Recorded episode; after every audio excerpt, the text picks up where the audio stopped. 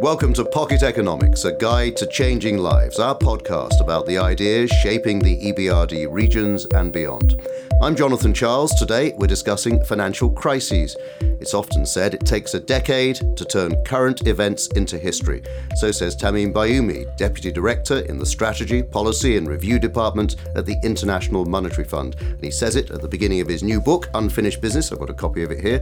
It says on the front, the unexplored causes of the financial crisis and the lessons yet to be learned.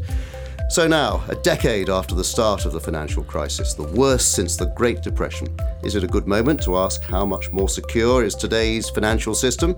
Can we predict and even prevent the next crisis? But how do you define what a financial crisis is?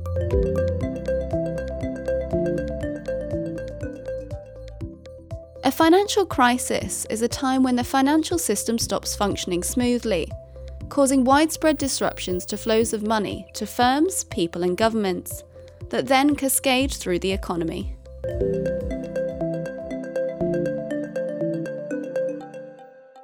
So, Tamimi, disruption cascading through the economy. It sounds terrifying. How frightened were you 10 years ago in, you saw this unfolding in the economy? Well, I was very worried. I think a lot of us thought that this was potentially the start of the Great Depression. And I think that one of the things that we learned over the response was that people had learned from the Great Depression and that faced with a very surprising turn of events, the US policymakers at least did respond quickly and reasonably effectively in terms not of stopping a very, very deep recession, but probably uh, stopping a depression. The same is less true in Europe, where, of course, there were much deeper wounds, and the crisis lingered for longer. So I think there you can argue there was a depression. But your book title really says it all, isn't it? That that was then, but there is unfinished business, and uh, you focus on the unexplored causes of financial of the financial crisis and financial crisis in the book. Yes. One of the things that I point out is the central role of the Northern European banks in the original crisis. So it turns out that the northern, large Northern European banks expanded very fast over the late 90s and early 2000s, and in fact provided a lot of the financing both for the bubble in the United States, the housing bubble, and for the bubbles in Southern Europe. And that's part of, I think, the unexplored causes. Most of the current work on the crisis goes through what happened rather than how it happened. The idea of my book is to say, well, how did the failure of Lehman Brothers cause, uh, say, a huge depression in the entire North Atlantic region and in the, in the euro area depression? And here we are 10 years on, but uh, in a way, unfinished business because the recovery isn't really complete, is it? I mean, it's unfinished. We're not really at the end of the crisis in some ways. No, I think that that's absolutely correct. Um, you can see the world a bit, the economic world at least, as being before and after 2008. Before, we believed that in growing prosperity and policymakers who had their fingers on the pulse. Afterwards, I think there's been low growth and an increasing questioning of expertise with social and political consequences that remain to this day and are being shown by, day by day. I suppose the other, the other issue is we're always busy, aren't we? We learn from the last crisis but we're always busy almost preparing for the next crisis on the basis it might be like the last one. Hmm. Uh, and that must be hampering us as well as, as, we, as we make our way forward because the next crisis is always around the corner, but it's always something we haven't thought of. Yes, I mean, clearly a complete rerun you would expect to be seen. There's a very good book by a couple of economists called Ken Rogoff mm. and Carmen Reinhart. This time it's different. Mm. So, what happens is the basics of a financial crisis, which is excess credit created by the private sector going into runaway asset price inflation, which then collapses, is normally pretty standard with the banks collapsing because they don't have enough backing in terms of capital buffers. The details of each crisis, however, are different, which is why you're able to convince yourself this time is different. And they, and they say, don't they, their view is very much that in this sort of crisis that we had this time, it's always lengthier in the recovery. Hmm. Uh, because of the nature of this particular type of financial collapse crisis. Yes. I mean, what happens is when you get severe disruptions in the banking system or the financial system in general, you break a lot of the cords between people and between companies. And that takes an awfully long time to re-establish. So it's a bit like what happened in the collapse of the Soviet Union, thinking about the EBRD, which is again, you know, whatever you thought about the Soviet system, it sort of worked. And when you actually broke a lot of those cords, you caused a very big recession. And I think there's an element of truth about all financial crises, which is that there are those un, uh, unfollowed sort of personal linkages that matter a lot. And when suddenly firms go unexpectedly bankrupt, you lose a lot of that institutional capital.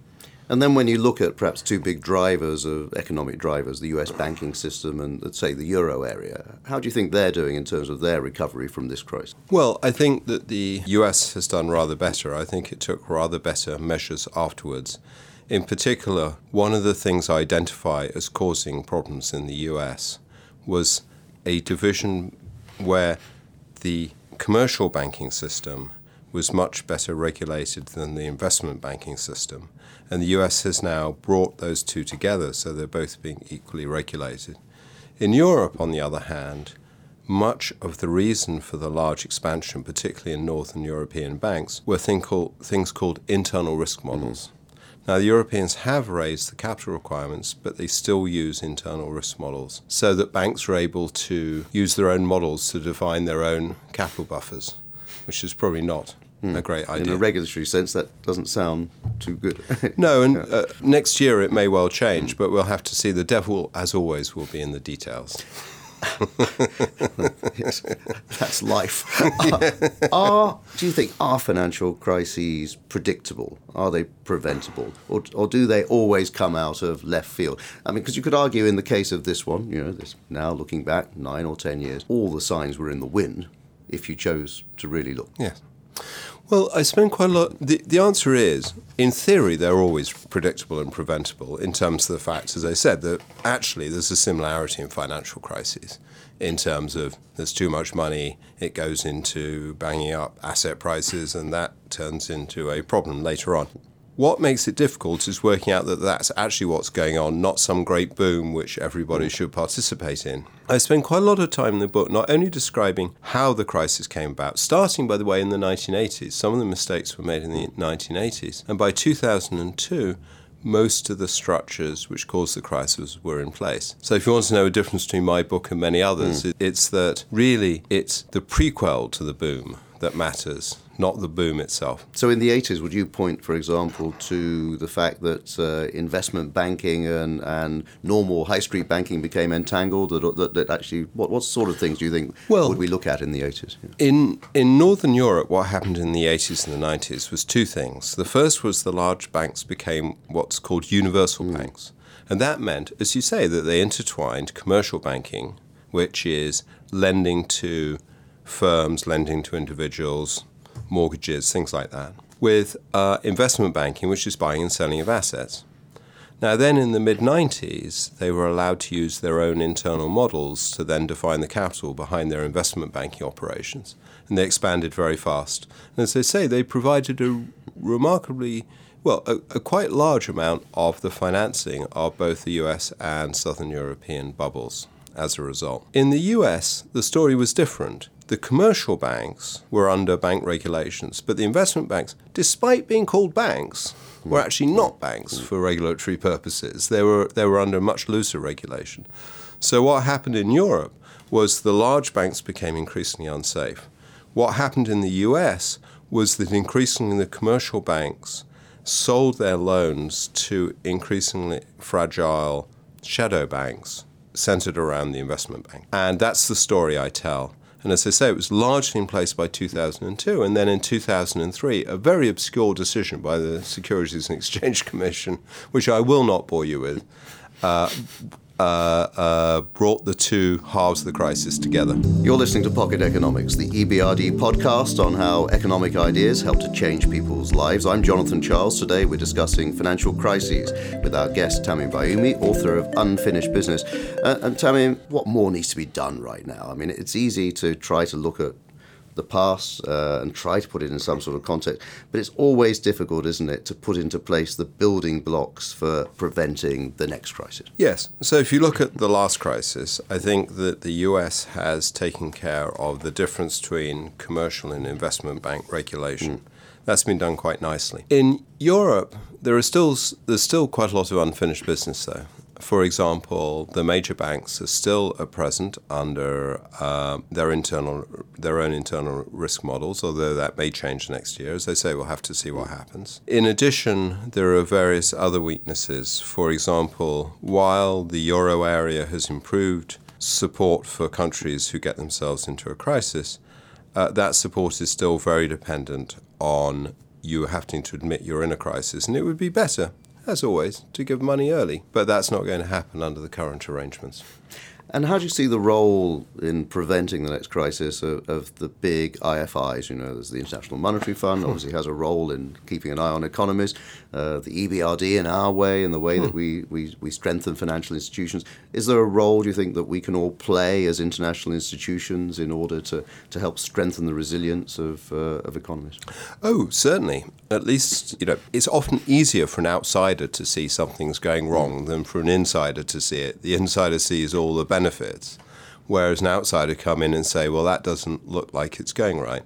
So I think there's a very important role for people outside coming in and saying, by the way, I think you need, you know, a stronger banking system or whatever.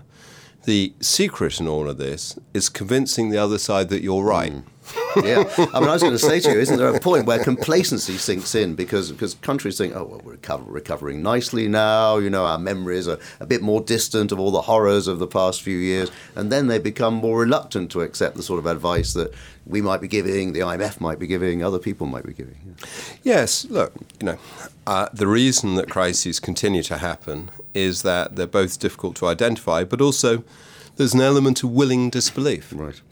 That uh, you know you don't want to admit that there's an issue because at, uh, you know the way I put it is everybody's having a party, everybody's drinking champagne out of their cowboy boots, and you know why wouldn't you want to uh, want You're the boring guy comes along wants to take away the drink, is that right? so the IMF's managing director Christine Lagarde, she said recently, didn't she, that she wouldn't rule out another financial crisis in her lifetime, but she also notes yeah. the unpredictability of all of this. What do you see looking down the line in terms of future financial crises and, and timings? Well, for a start, timing a financial crisis is essentially impossible. You know, what you can see is the underlying things happening, but exactly when the dam will break is is really impossible to tell. In terms of things, you know, we discussed this in our latest Global Financial Stability Report, which comes out every six months. And, you know, asset prices look richly valued in many parts of the world.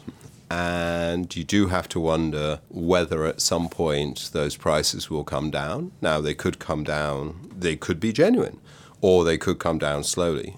But the history of these kind of things is that quite often they don't come down. They do come down, but they don't come down that slowly. With a bump. yes, exactly. I mean, it's interesting. You know, I was thinking actually about timing of things. You know, we, so we had 2007 8, you know, we had uh, the late 90s Asian crisis, yeah. we had the 80s crisis in 87 you know and, and so there is almost a 10 year cycle in these things you, you could argue and i wonder whether that's to do with memory as well that also we do become more relaxed about things the further away we get from the, the last crisis. Oh, yes. Uh, well, I've got an entire chapter in my book on this. Um, basically, I start actually even earlier. I start with the breakup of the Bretton Woods mm. system in the early 70s. So I have five crises. Right, okay, right. Uh, the, the breakup of Bretton Woods, yes, and then the Latin American debt crisis, then the yes, ARM, etc. But yes, it does seem to be a pattern of where. And what's interesting about these crises is that they have a very similar modus operandi in terms of the fact you have debt flowing into countries, not equity. Equity mm. finance needs to be quite stable. Debt flowing into these regions of the world. And then at some point, everybody deciding that this isn't a good idea and withdrawing that money very, very fast. And then as that starts solving, the debt goes and looks for somewhere else to go. Yeah. Yeah. So, yes, if you take approximately once a decade, then clearly You know, but one doesn't want to be too mechanistic about these things. I'll try to counter any pessimism as well. Um, thank you very much, Tamim Bayoumi, and your book, Unfinished Business. It's a fascinating read. I can recommend it. If you're interested in learning more about this subject, you can find out more, of course, on ebrd.com. Meanwhile, share your thoughts with us at ebrd on Twitter and Facebook. Visit iTunes, SoundCloud, and ebrd.com slash podcast to download previous episodes. We, of course, would welcome suggestions as to the topics you'd like to hear us talk about. Until next time.